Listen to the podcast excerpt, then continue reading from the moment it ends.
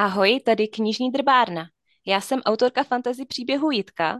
A já Lucka, recenzentka z webu Dragal.cz. A v dnešní epizodě podcastu se podíváme na téma Tvůrčí psaní, nálepka, kterou má dnes každý druhý literární kurz. No a my dneska na to nejsme sami, ale máme speciálního hosta a tím je Ondřej Nev. A tady mám v závorce nějaké krátké úderné představení, takže to já samozřejmě nemám připravený, tak je, uh, já vás poprosím, jestli byste se zkusil Úderně. představit nějakým způsobem sám, pro ty, kdo by vás jo, třeba náhodou se... neznali. Úderně se připravím. Dobře, no tak jak si, uh, jmenuji se Ondřej Nev a uh, jak si v oboru science fiction funguju neskutečně dlouho a napsal jsem nesmírné množství knížek, takže prostě myslím, že mám nějaké oprávnění se k tomu vyjadřovat. Mm-hmm. Já ještě doplním, že my jsme vás původně oslovovali kvůli úplně jinému dílu, ale vy jste nám na to napsal teďka teda parafrázuju, ať se nezabýváme takovýhlema blbostma a jdem radši dělat něco pořádného. A tohle téma, to tvůrčí psaní jste navrhnul vy, protože už jste slyšel nějaký naše jiný díly, a tak jsme teda teďka tady u toho a jdeme po těch literárních kurzech se na to kouknout zase trošku z jiné stránky. No já, já samozřejmě eh, jsem se necpal nějak do, do kurzu tvůrčího psaní, protože žádné nedělám, ani jsem žádným neprošel, ale všiml jsem si, že vy se tím zabýváte a, a vím, že to tak jako celou řadu lidí dráždí, tak jsem si myslel, že by to mohlo být zajímavé téma. Jo, to dráždí je úplně super slovo. tak já bych na to asi navázala první otázkou. A vy jste ze spisovatelské rodiny. Váš otec byl poměrně známý český spisovatel. A jak se tomu říkalo u vás doma, tomu tvůrčímu psaní? No tak nijak, to byla práce, že tatínek prostě se tím eh, celý život eh, živil vlastně od eh, velmi mladého věku, ještě dávno za, za první republiky začal publikovat jako autor detektivních románů a, a jak si po válce se etabloval jako autor historických románů.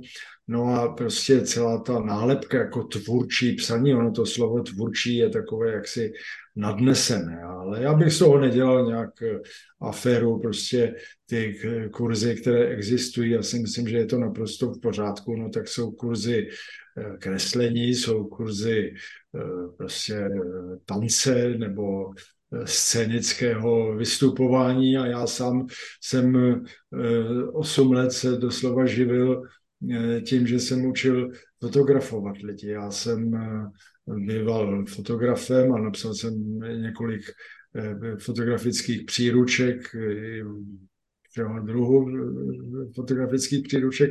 Jo, takže prostě já si myslím, že je naprosto v pořádku, že se učí lidi jako nějakému kultivovanému eh, projevu písemnému. Jo? To já bych v tom neviděl nic špatného. Mm-hmm. A my tady máme vlastně ještě takovou jakoby navazující otázku, jestli teda se dá vůbec opravdu naučit tomu tvůrčímu psaní, nebo je to něco, co ten člověk musí mít aspoň trochu v sobě. No to je závažná otázka. Jo? To je skutečně závažná otázka. E, já se vrátím teda k té fotografii. Já jsem nikdy ne, nesliboval e, nikomu, že se z něho stane takzvaně tvůrčí fotograf, čili umělec. Jo. Jo, k tomu zřejmě eh, jako v každém druhu umění se musí eh, ten dotyčný nebo dotyčná propracovat sám, ale, ale existují určité zásady, které vedou k tomu, že dejme tomu ta fotografie je E, kultivovaná, že to má hlavu a patu. A to tež je v tom, e, to tež je v tom psaní. Jo. Tam prostě to, konec konců se to učí děti ve škole, tak jako všichni jsme chodili do školy a měli jsme tam takzvaný sloh, když si to vzpomeňte, že a co to bylo ten sloh? To bylo v podstatě výuka takzvaně tvůrčího psaní. Mm-hmm. A když to tak vezmu na dnešní poměry, protože mám pocit, zvlášť možná podle mě to ovlivnil ten covid, takže hodně lidí se pustilo do toho psaní. A myslíte si, že a, jakoby je perspektivní v, dnes, v dnešní době živit se tím tvůrčím psaním? No tak když, když to někomu bude, tak, tak to pro něj perspektivní bude. Ale, ale podívejte, faktum je, že, že eh, jako literatura, jako zdroj v obživy, eh, to byl velmi tvrdý chleba vždycky. Jo, vždycky. Přečtěte si Balzaka Ztracené iluze, tam nádherně popisuje literární dráhu. Jo. To bylo vždycky jako velice tvrdý, eh, tvrdý chleba. Jiná věc je, že, že eh, jako záleží, skutečně záleží na, na eh, prostě tom dotyčném, jestli si najde nějaký způsob, který lidi zaujme, ale abych se vrátil jaksi k té na, naučitelnosti, jo? čili takhle odpovím, jo, abych se nevykrucoval. Je, je extrémně obtížné se se uživit psaním jako literaturu, to už mhm. vůbec, jo, to mm-hmm. už vůbec, to je, a to bylo, to bylo skutečně vždycky. Za první věky stejně jako, jako prostě za, za, za Rakouska, vemte si eh, nejslavnější světově nejslavnější spisovatel, který v naší zemi se kdy vyskytl, je Franz Kafka a ten dělal úředníka Eh, úředníka eh, prostě v pojišťovně, že? a ten ze svého literárního díla, které převrátilo literaturu eh, z, z nohy na hlavu, tak neviděl nikdy ani krunu, jo? Takže, mm-hmm. takže ono, ono je to takové, jak říkám vždycky, obtížné, ale, ale Samozřejmě, že je možný jako i dnes, ale je to, je to čím, dál tím, eh, čím dál tím obtížnější právě z toho důvodu, že z mnoha eh, příčin je eh, obrovská produkce literární. Vemte si, vemte si, to je úplně anomální, že vychází 20 tisíc knižních titulů ročně v češtině. Jo? Hmm. A když by se někdo chtěl eh, živit eh, v novinách, tak to sice jde, ale tam jsou extrémně nízké platy. A Prostě je to jako možné to je, ale je to velice obtížné. Čili já, já každému, každého tak jako drob, drobě varuju. Podobně jako moje žena, která je herečka, tak eh, každého, zejména každou, protože těch dívek, které by chtěly být herečkami, je víc než eh, mládenců, eh, tak každýho varuje, ať se do toho řemesla prostě necpe, že z nejvyšší pravděpodobností ho čeká zklamání. To, to, to, to jsou literaturou také. Dobře, já bych na to trefně navázala. Když už jste říkal, zmiňoval vlastně ten počet výtisků, které v češtině vycházejí, tak mě se hned jakoby naskýtá taková trefná otázka, protože teď právě ten covid si myslím, že to tak jako ještě celkem navýšil produkci samonákladu, že opravdu ti začínající spisovatelé se snaží to uh, dostat mermomocí na ten trh, když to nejde přes toho nakladatele. Jak třeba ty samonáklady vnímáte vy? No jo, no tak samozřejmě existuje to. Já mám třeba, eh, já vydávám už 25 let, vydávám eh, internetový deník Neviditelný pes a, a Marian Kechlibar je jeden z mých eh, přispěvatelů. Je to skvělý publicista, opravdu naprosto prvotřídní, eh, který píše skvělé eseje a historické čerty a, a eh, podobné věci. No a ten si ty své práce vydává sám, jo, nechá to vytisknout, jo, a mm, prostě on má svůj vlastní blog a publikuje i na Echu 24 a u mě na, na neviditelném psu a tam jsou reklamy, že jo, a, a to je vlastně ten, ten model eh, jaksi ekonomický, jo, ale je to nesmírná obtíž, protože on se musí starat i o tu distribuci, rozumíte? Takže mm-hmm. on mhm. si prostě, pan Pivoňka si objedná od něho knížku, no a on ji musí zabalit, dapitlíkovat, napsat adresu, jo, a tak samozřejmě odpadnou eh, výdaje za distribuci a za, za rabat knihkupcům a tak dále, tak, tak to samozřejmě je dobré, ale ale jako je to strašná práce, jo? já bych to nechtěl dělat, jako Mhm, opravdu mhm. ne. Ale, ale je, je, je to možné, je to, je, to, je to jedna z cest. Jakože já, jestli do toho můžu nějakým způsobem vstoupit, tak uh, mně přijde strašně šikovný, když se tyhle ty věci dělají jakoby ve větším. Když třeba já, když budu vydávat knížku, tak mám v plánu udělat si pro svoje uh, fanoušky nějakou, jakoby, nějakou verzi právě předplatného nebo předobjednávky. A tím pádem potom, když člověk odesílá třeba 100 knih najednou, tak už se to zase ten proces zefektivní. No to jo, ale No, musíte takže- to odeslat někomu, kdo pak těch 100 knih eh, dá těm jednotlivým zájemcům. Jo, čili to už vlastně tam máte o jeden distribuční eh, článek víc. Jo. Já mám třeba kamarádku, která má, má takové jako pidi nakladatelství a, a ta prostě, když vydá knížku, tak to dá do auta a, ona bydlí na venkově a objíždí nějaký ty hokynářství tam po vesnicích a, vš- a všude udá dva, tři kousky, jo, a, a tohle jí v podstatě živí, jako, jo. Mhm. Ale, já jsem to ale je to nemyslela úplně takhle. Ale mně šlo o to, že, jako, eh, že už bych to nedávala jako do nějakých těch distribučních cest, ale opravdu těm koncovým zákazníkům, čtenářům, který No si dobře, to objednají ale- v té předobjednávce. Chápu, ale, ale vy jste říkala, že někomu pošlete 100, 100 kusů. Jo? Ne, jakože třeba se mi sejde v té předobjednávce 100 kusů, Jo, takhle. takže to rozešlu každému zvlášť. Jo, Tak to jo, no pardon, tak to je, no to, to špatně je, vyznělo. to jsme se špatně rozuměli. To chápu, tak to je vlastně to, co dělá ten Maria. Jo? To, to, jako, samozřejmě to lze, jo? lze, ale je to prostě eh, jako opravdu eh, i piplavá manuální práce a kdybyste se nechala najmout na poště jako doručovatelka, tak nakonec zjistíte, že vám třeba ten rár zaplatí víc, než vám vynesou ty knížky. Nezlobte se, že, že to takhle... Jo, na tom něco bude. No ne, opravdu. Jo, prostě je to problém to dostat k těm, k těm lidem. Jo. Jo, protože tam ještě hraje roli, eh, zase mám kamaráda Letitýho, který si udělal takový nakladatelství, malý, podobně jako ta moje, eh, moje kamarádka. A vydává opravdu půvabné knížky, takový klenoty, eh, knižní s moc hezkýma ilustracemi, je to dokonale graficky udělaný, jo, a jsou to většinou povídky, já mu eh, píšu povídky.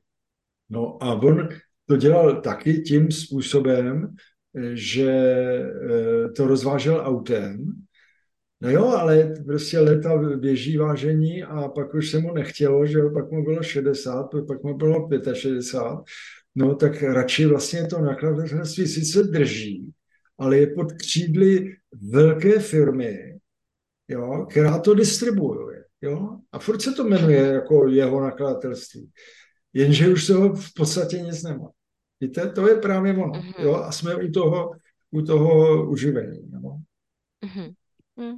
Já jsem optimista, já pořád doufám, že to půjde. Ale jo, já, helejte, já vás od toho nezrazuju, jako je to možný. Ne, dobrý, já chápu, já beru ty vaše možný. zkušenosti, ale Jo, jako... je to možný, je to, je to možný, ale jenom upo- upozorňuji, že není žádný med nastrkat 100 knížek do pytliku, ono to je překvapivě velká hromada, 100 knížek to není málo, jo, takže stejně to budeme se dát do auta, stejně to odvezete na poštu, tam prostě to v rukách potáhnete a je, je půl dne v tahu, jo, s touhletou zábavou, rozumíte, a, a, a, a kdybyste se tím chtěla po zbytek života eh, jak si eh, živit, tak prostě eh, jako si myslím, že vás přejde humor. Ale já vás od toho nezrazuju, Ne, ne, ne, já... Dobrý, já mám stejně No pocit, že jsme se dostali někam jinam a já Jo, na my tohleto... jsme, my jsme já na vlastně tohle- se bavili o, o na, naučitelnosti eh, literatury, že jo? A to Jo, jo, je, jo. to je, to Ano, je, já vlastně nevím, jak jsme s tím takhle krásným obloukem dostali. No, ale to Bude je, to, je, to, je, to je závažná věc, jo. Já, víte, já jsem teda ni- nikdy eh, se nesnažil o tom nějak přednášet a tak, ale ne, respektive včera zrovna jo, ale, ale to byla, to byla náhoda, jo, že mě pozvali na takový seminář, který oni mají a, a takže jsem tam k ním měl jako takový poměrně eh, dlouhý expoze, ale tím chci jenom říct, že jsem se systematicky někdy tím nezabýval. Nicméně eh, já mám i docela takovou jako představu eh, o, o, o stavbě zejména povídky. Já časem myslím, že zvláště v dnešní době vám každý řekne, že se povídkové knížky špatně prodávají, což je pravda. Vždycky to pravda hmm. byla. Jo? Ale tím, že je internet a těch, těch publikací je strašná spousta, je spousta časopisů a takový, tak přestože se takzvaně povídky ne, ne, ne, neprodávají, tak třeba ode mě furt někdo chce nějakou povídku a poslední povídku, vlastně dvě, jsem odevzdával minulý týden, jo. A mám určitou představu, jak se, jak se povídka staví, jo? jakým způsobem máte, máte jak si postupovat, když eh, máte mít úspěch Eh, nebo úspěch. Prostě, aby to byl kultivovaný text, aby to prostě nějak vypadalo, aby to nebylo jenom, eh, jenom eh, nějaký plácání. Jo, prostě když potom ale se píšou jako rozsáhlejší texty, novely a ne, ne, nedej bože romány, tak tam zase záleží na tom, jestli je to teda žánrová literatura, což je něco, čím se zabýváte vy i já, jo, tak fantasy je žánrová literatura, tak už čtenář dopředu ví, co má očekávat, nebo co, co dokonce požaduje od svého uh, autora. No a ten uh, autor zase ví, jaká jsou pravidla žánru a jde, jde, jde, tomu vstříc. Jo? A tam si myslím, že, že existují určité, dejme tomu, takové jako, taková vodítka, eh, která naučitelná naučitelná jsou i v těch eh, dílech, která mají větší rozměr. Mm-hmm. No, já bych se možná teďka trošku už posunula. Já třeba mám eh, super zkušenost, co se týče psaní, ne teda tvůrčího psaní asi úplně, s kurzem uh, Míly Lince, který byl hodně zaměřený na dávání zpětné vazby. Tak jsem se chtěla uh, zeptat, co vlastně uh, si myslíte vy, uh, co je takovým jako nebo když člověk hledá nějaký uh, kurz takovejhle, uh, na co by se měl hlavně zaměřovat, nebo jaký parametry vyhledávat? No to je, to je strašně důležitá věc. Jo. No, ono, je, eh, ono je dobrý, když autor zejména ze začátku má oporu v nějaké autoritě. Je zdrcující, když mu do práce žvaní prostě tucet lidí. Jo? To je chyba. Jo? Musí být jeden, nejlíp. Jo? Jeden, který tomu rozumí, on tomu eh, důvěřuje. Jo? A, a takováhle autorita, ať už je to teda vedoucí nějakého kurzu e, psaní, anebo je to, je to, co já vím, kamarád, nebo prostě zkušený čtenář, nebo, nebo to už je úplně jedno tak eh, ten tomu může strašně pomoct. Proč? Protože eh, autor, když píše, tak eh, to jde z něho a on, on tomu rozumí a, a, a splývá s tím. Jenže on má oslovovat úplně cizí, stejný lidi. Jo? A takže je strašně důležitý ten pohled zvenčí, který mu řekne, a, a co tohle to je, a proč to je, a co tohle to má znamenat a proč tahle figura jedná takhle a, a co tím chce říct a, a kdo to je vlastně. Rozumíte? A, mm-hmm. a to je strašně důležité. Jo? Samozřejmě, že kdy, když je tedy standardní proces literární tvorby, jo, že prostě spisovatel něco, něco napíše, dá to nakladateli, ten tam má redaktory, tak ten to dá nějakému tomu redaktorovi a ten to pročte a teďka si zavolá toho eh, autora a teďka to s ním projedná. Jo, takhle to jako je. Ale eh, naprosto jednoznačně vám řeknu ze svý desítky let dlouhý praxe, že se mi jenom jednou v životě, a ku podivu bylo to, bylo to docela nedávno, já jsem napsal takovou dětskou eh, knížku, eh, takový jako eh, science fiction román pro děti, jmenuje se to Barbara a Zlatý robot. No a paní redaktorka Pašková, ta vlastně po mé praxi 40 leté vlastně byla můj guru tvůrčího psaní, že ona takhle postupovala. Ale to se mi poprvé stalo v životě, tomu nebudete věřit, že já jako starý kořen a starý veterán jo, jsem narazil vlastně poprvé na někoho, kdo byl eh, schopen, eh, schopen takovýhohle výkonu. A, a eh, naprosto vám řeknu s plnou odpovědností, že kvalitní literární redaktor jo, je daleko vzácnější jev než eh, kvalitní spisovatel. Těch je, těch je mý těch kvalitních redaktorů. Já si někoho nechci dotýkat, ale většinou ty redaktoři, oni přijdou na to, že tam napíšete, že pan eh, Podmáslo se jmenuje František a pak na straně 230 se spletete a napíšete Miroslav eh, Podmáslo. Jo? Tak na tohle oni přijdou a řeknou vám, najdle koukejte, to má být František. Eh, to je hezký, ano, zaplať vám, že na to přišli. Jo, ale aby přišli na to, že ta figura pana Podmásla je nevěrohodná. A, a proč je nevěrohodná? A proč prostě je, je, je třeba je, její funkce jaksi falešná?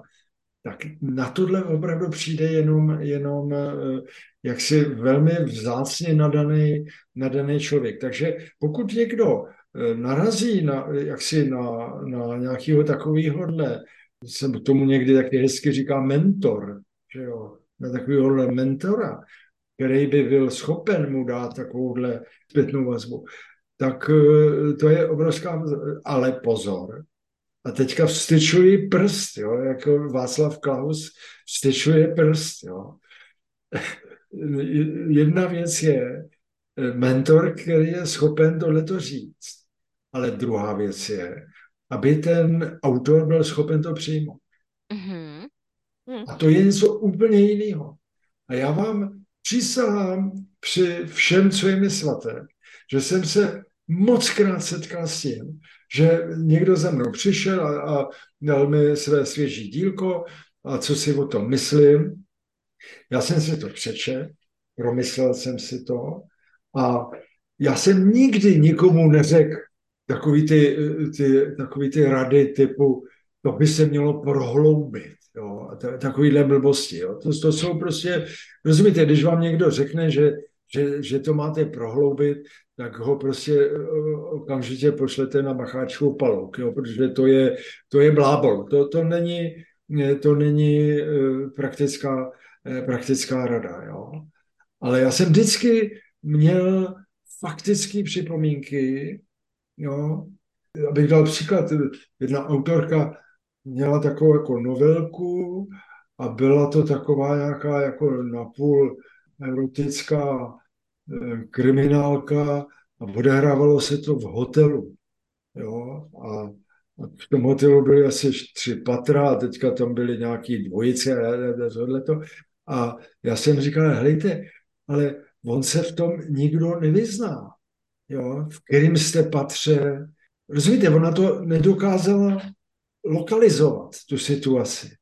Já jsem říkal, podívejte tady na té straně 8, v jakým je to tom hotelovém pokoji. A, a, a jsem mi jako radil, jak by se to dalo spravit. Jo. Na co si myslíte? No ona se pomyslela, že jsem blbec, který tomu nerozumí. A odnesla to a, a zveřejnila to tak, jak to bylo. Jo?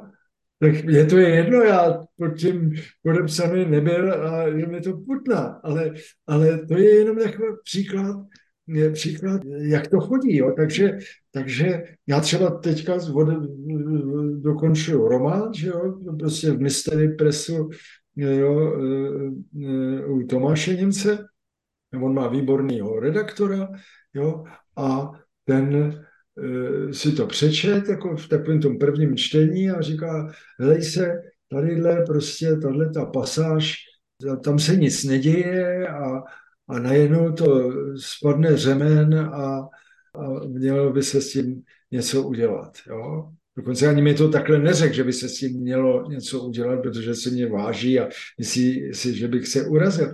A no tak já jsem šel domů a teďka to předělávám. Mm-hmm. Jo? Protože, protože vím, že ten cizí člověk tu chybu vidí.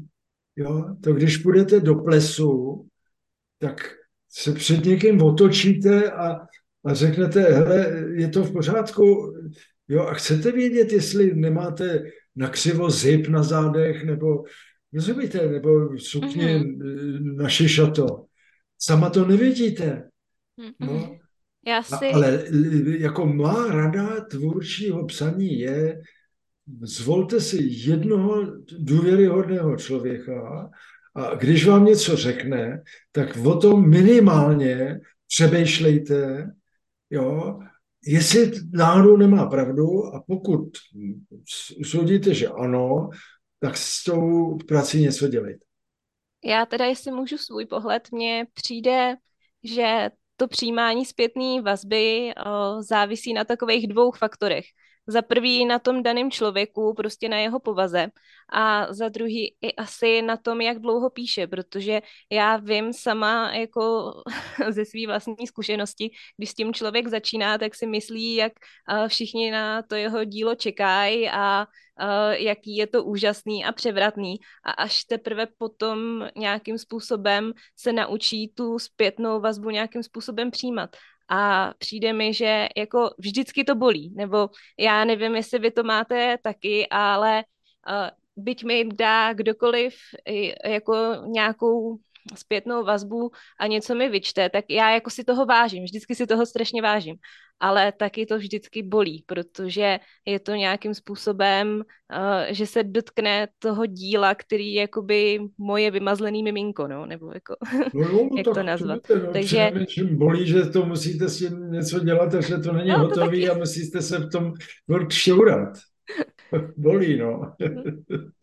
no, takže to jsem chtěla jenom takový jako uzavření, jak to třeba vidím já a že to opravdu někdy není tak jednoduchý a zase tady vyzvednu, vyzdvihnu kurz toho Míly, který mě v tomhle právě strašně pomohl, protože tam ta zpětná vazba, kterou my jsme tam dostávali, tak opravdu, když se hodnotilo to vaše dílo, tak uh, jste tam seděl tichosti, za, pouze jste si směl jako zapisovat něco, ale nesměl jste říkat vůbec nic, žádný námitky, jenom poslouchat. A to jako bylo taky prostě už jenom ten zážitek, kdy jako člověk to nesmí komentovat a začít vysvětlovat, mm. protože když to není v tom díle, tak to jako nebudete potom každému z tisíci čtenářů vysvětlovat, jak jste to myslel, že jo? No jasně, no ne, no tak to určitě je správně, ano. A já bych teda navázala, vy teda říkáte, že vlastně ta zpětná vazba od toho redaktora v nakladatelství je jako úžasná věc, ale co třeba mají dělat ty lidi, kteří ještě u toho nakladatele nejsou a chcou se tam teda jako prosadit? Kde třeba hledat takového jako člověka, který by jim poradil? Co třeba jako oslovit spisovatele nebo kde takového člověka hledat? Protože já předpokládám, že třeba, když to řeknu, dát to přečíst mamce, tak ta asi nebude vhodná zpětná Mamka vazba. nebude, ne. Přesně tak. Takže kde jakoby o, hledat takového správného člověka? Protože to podle mě nemůže jako no, jako kde kdo. E, to, to je otázka za milion, samozřejmě. Jo. E, helejte, e, tak třeba v naší, naší branži předpokládám, že Lucie taky jako patříte do fandomu, jo, a do, do jako té komunity fantasy a science fiction, ano. Eh, to, tak to je v pořádku. No tak helejte, tam je strašná spousta lidí, že jestli chodíte na, na eh, všelijaký ty kony, jo, tak tam prostě to jsou, to jsou převážně, většinou tam začínají studenti, že jo, to když ten fandom začínal na přelomu 70. a 80. let, tak to bylo vše, to bylo samý studenti, eh, prostě zejména Matfis a tyhle ty lidi. A to jsou chytrý, eh, chytrý lidi, jo, prostě, který, eh, který jako jsou sečtělí a kultivovaný. No a celou řadu lidí, že jo, třeba takový Zdeněk Kampas mě ohromně pomáhá v mý práci, nebo Honza Pavlík, tak to on je částečně, nebo ne částečně, on je profesionální překladatel, že jo, ale, ale prostě to zase není tak obtížný, obtížný najít. Samozřejmě, když je někdo jako osamělý písmák a sedí doma a někam nechodí, no tak to pak je těžký, že jo. To opravdu je těžký a obracet se na, na spisovatele nedoporučuju, protože spisovatele neradí čtou e, konkurenční produkty, tak, tak jako za mnou, když někdo přijde, e, abych, abych si přečetl jeho svěží dílko, tak, tak z, z, vykrucuju. Jako jednak na to nemám čas a nemám na to chuť a, a, a stejně, když mu něco řeknu, tak on si o mě pomyslí jenom, že jsem pitomec a, a že ode mě chce slyšet, že to je skvělý. No, zvíte, takže jako na, na spisovatele bych nechodil, ale prostě mm-hmm. jako souboru svých kamarádů, když vím, že někdo je, většinou to musí být teda, ne většinou, vždycky to musí být opravdu zkušený čtenář. Jo. Asi mm-hmm. nepůjdete za nějakým Pepou tamhle, který něco tamhle tohle a, a, a v životě nečet knížku, tak mu nebudete své svěží dílko srkat, pochopitelně. Já si myslím, že je docela dobrý mít parťáka na podobný úrovni, asi jako seš ty, a sehnat, no. sehnat se dají třeba právě v těch literárních skupinách, který už ano. jsme tady nějakým způsobem uh, už diskutovali v minulých dílech. A já jsem třeba svoji nejvěrnější beta čtenářku a člověka, se kterým se nejvíc takhle pozbuzuju, našla díky tomu, že jsem měla blog a potom jsem tam vyhlásila nějakou literární soutěž a Jela Abasová, no. abych ji teda jmenovala, tak mi tam napsala a vyhrála a tak člověk se hnedka začal jako zajímat a dodnes je prostě z ní moje nejvěrnější no, no, parťačka a ano. A jak jste říkal, třeba jako uh, vychytat takový opravdu ty logické chyby v těch textech, tak na to ona je skvělá a jako já si ji nemůžu vynachválit. A samozřejmě no. ona taky píše, že jo, takže potom zase uh, no, je, je, je tam ten systém té reciprocity, že ona něco opraví mě, já něco jí, když jako to každá potřebujeme a skvěle to funguje. Takže... No, tak to je, to, ano, to je přesně to, co říkám, no. To, a to, to je dobře, že jste připomněla eh, internet a, a, a ty sociální sítě a takový tam, tam tam eh, se dá navázat kontakt eh, s člověkem, na kterého byste těžko jinak narazila. Tak já bych se rovnou jakoby přesunula do fáze, kdy už teda máme tu knížku, jako kdy už pomalu se chystá, že fakt bude hmotná, nejenom té podobě psané v počítači. A tak co podle vás prodává knížku? Je to obálka, je to anotace, je to prezentace autora, na co by měl nejvíc dbát, čím oslovit toho čtenáře, než samozřejmě čtenář otevře tu knížku a může posoudit ten příběh. No, tak to je taky zase další otázka za milion peněz. Jak už jsem se zmiňoval, ta, ta nabídka je tak obrovská. Já vždycky jsem deprimovaný, když přijdu do knihkupectví a vidím tam prostě tisíce, tisíce knížek a, a, a každá z nich je svým způsobem e, jako přitažlivá. Mm-hmm. Já teda doufám, že, že prostě třeba já osobně, že za ty leta mám uh, určitý okruh uh, čtenářů, který prostě mě znají a, a moje věci se jim líbí, takže když si koupili ty předchozí knižky, tak si třeba koupí i ty další, jo, jako, ale, ale abych dal nějaký recept, tak samozřejmě, samozřejmě, že ta knížka musí nějak vypadat a, a, a ta prezentace je, je e, hrozně důležitá. Jo. Já třeba v poslední době jsem navázal spolupráci e, s Karlem Jeriem, e, to je malíř a autor komiksů a ten teďka ilustruje moje knížky. Jo. Já jsem naprosto nadšený těma jeho ilustracemi a teďka zrovna pracuje na, na ilustracích té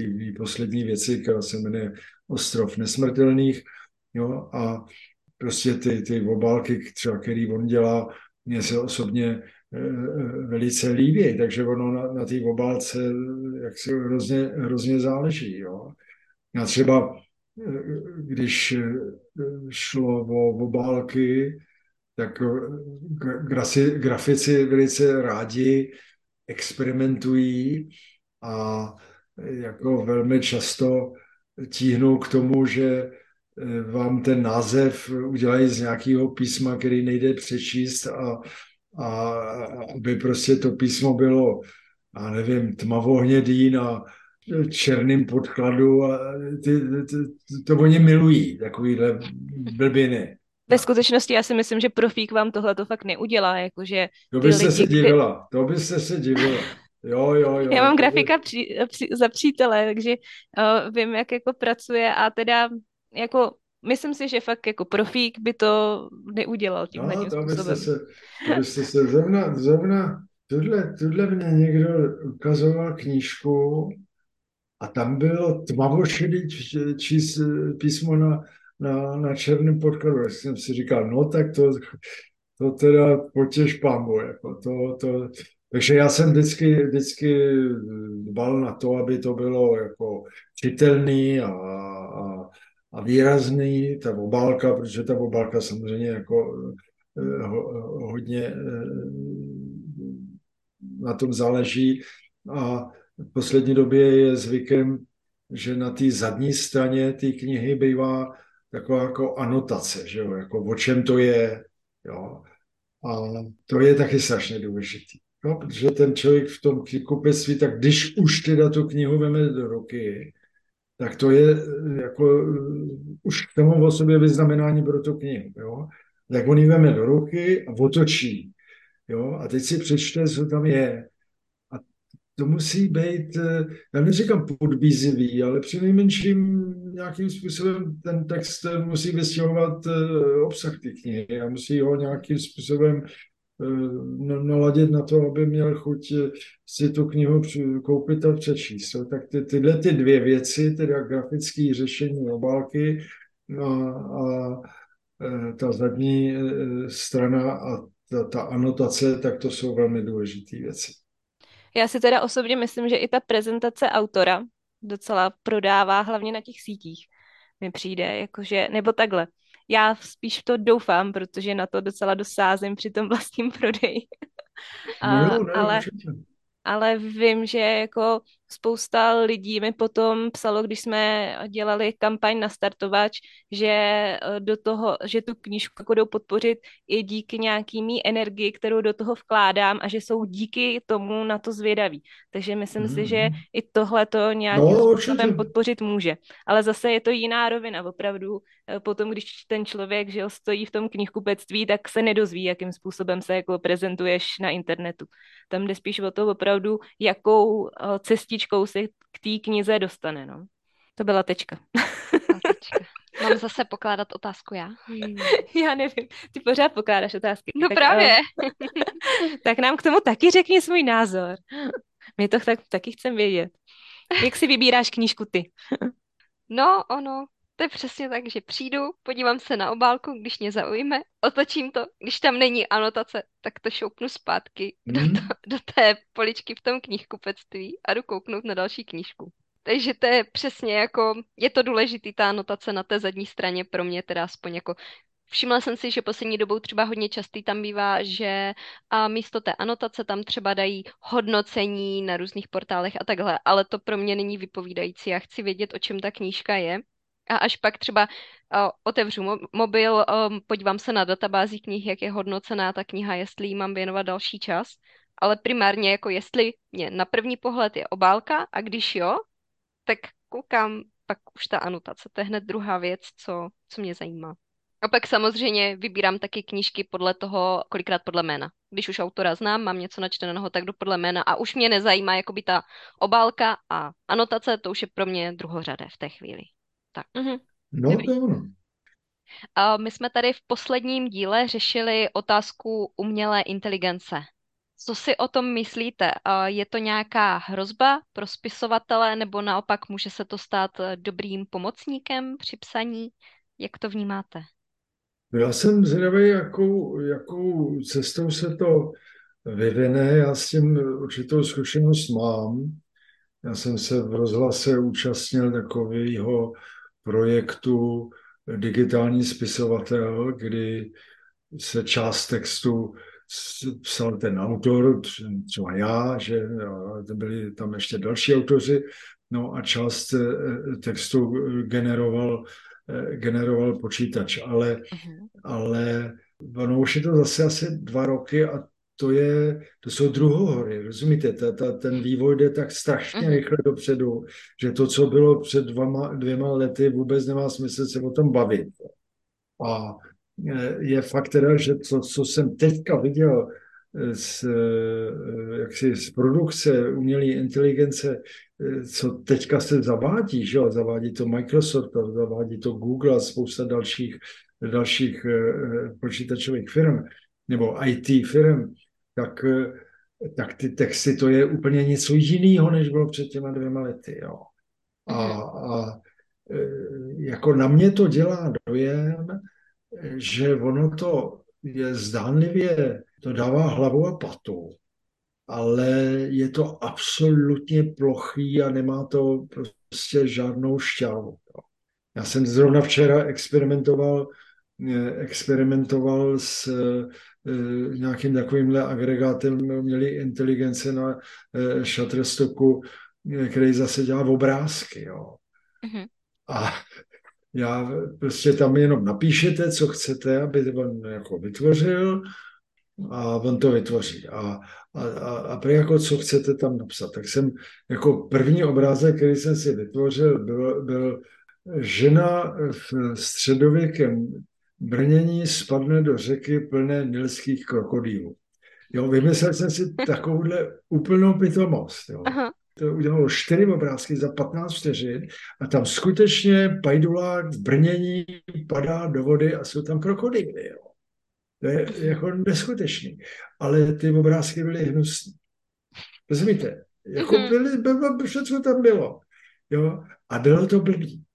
A to s tím textem, ono, ono, ono uvidíte, ono, ono se to teda zdokonaluje, zdokonaluje. Ale prostě budou ty texty eh, eh, hluchý. A eh, vy jste se ptala na, na, na prostě nějakou hrozbu nebo nějaké nebezpečí. Ono se pořád jako ve souvislosti s tou umělou inteligencí mluví o nějakým nebezpečí a každý má na, na mysli Terminátora, že jo, a, a, že jo, tím to začalo, že jo, Terminátor má má, má prostě v pozadí nějakou umělou superinteligenci, která pak si umane eh, zničit svět. Tak opravdu upřímně tohodle já se nebojím. Ale na základě toho, co jsem teďka viděl, tak se bojím toho, že ten digitální prostor bude zahlcený balastem, vygenerovaným, protože rozumíte, co se stane s těma textama? On si každý bude bude, eh, bude s tím hrát.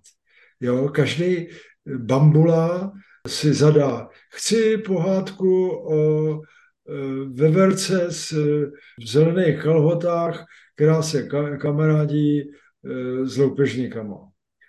A, a ono mu to opravdu udělá pohádku na tohleto téma.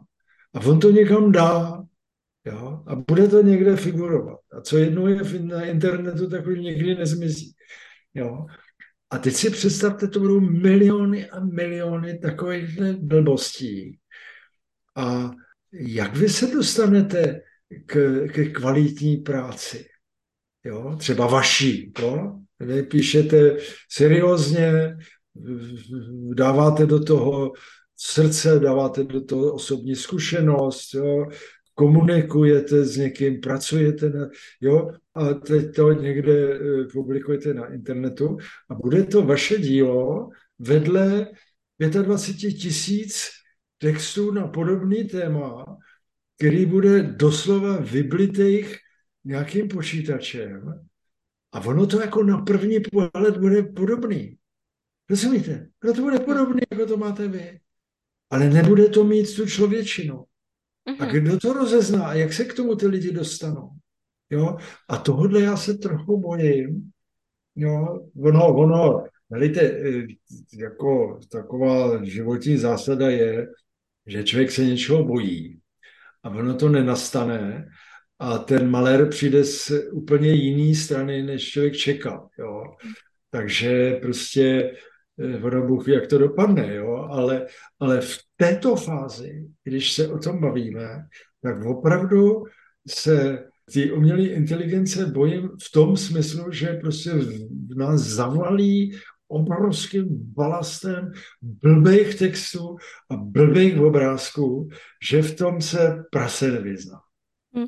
Já si ale myslím, že paradoxně tohle to může být i trošku právě nová výhoda těch tištěných knih, že třeba ty čtenáři, kteří jsou nějakým způsobem nebo budou zavalený takhle těma textama generickýma na tom internetu, že třeba spíš potom radši sáhnou po té opravdové knize, že by to teoreticky mohlo i v něčem pomoct, jako takový odreagování no, opravdu. No jo, jenže dobře, ale já vám na to odpovím, že co když tyhle ty generické texty eh, se budou vydávat knižně?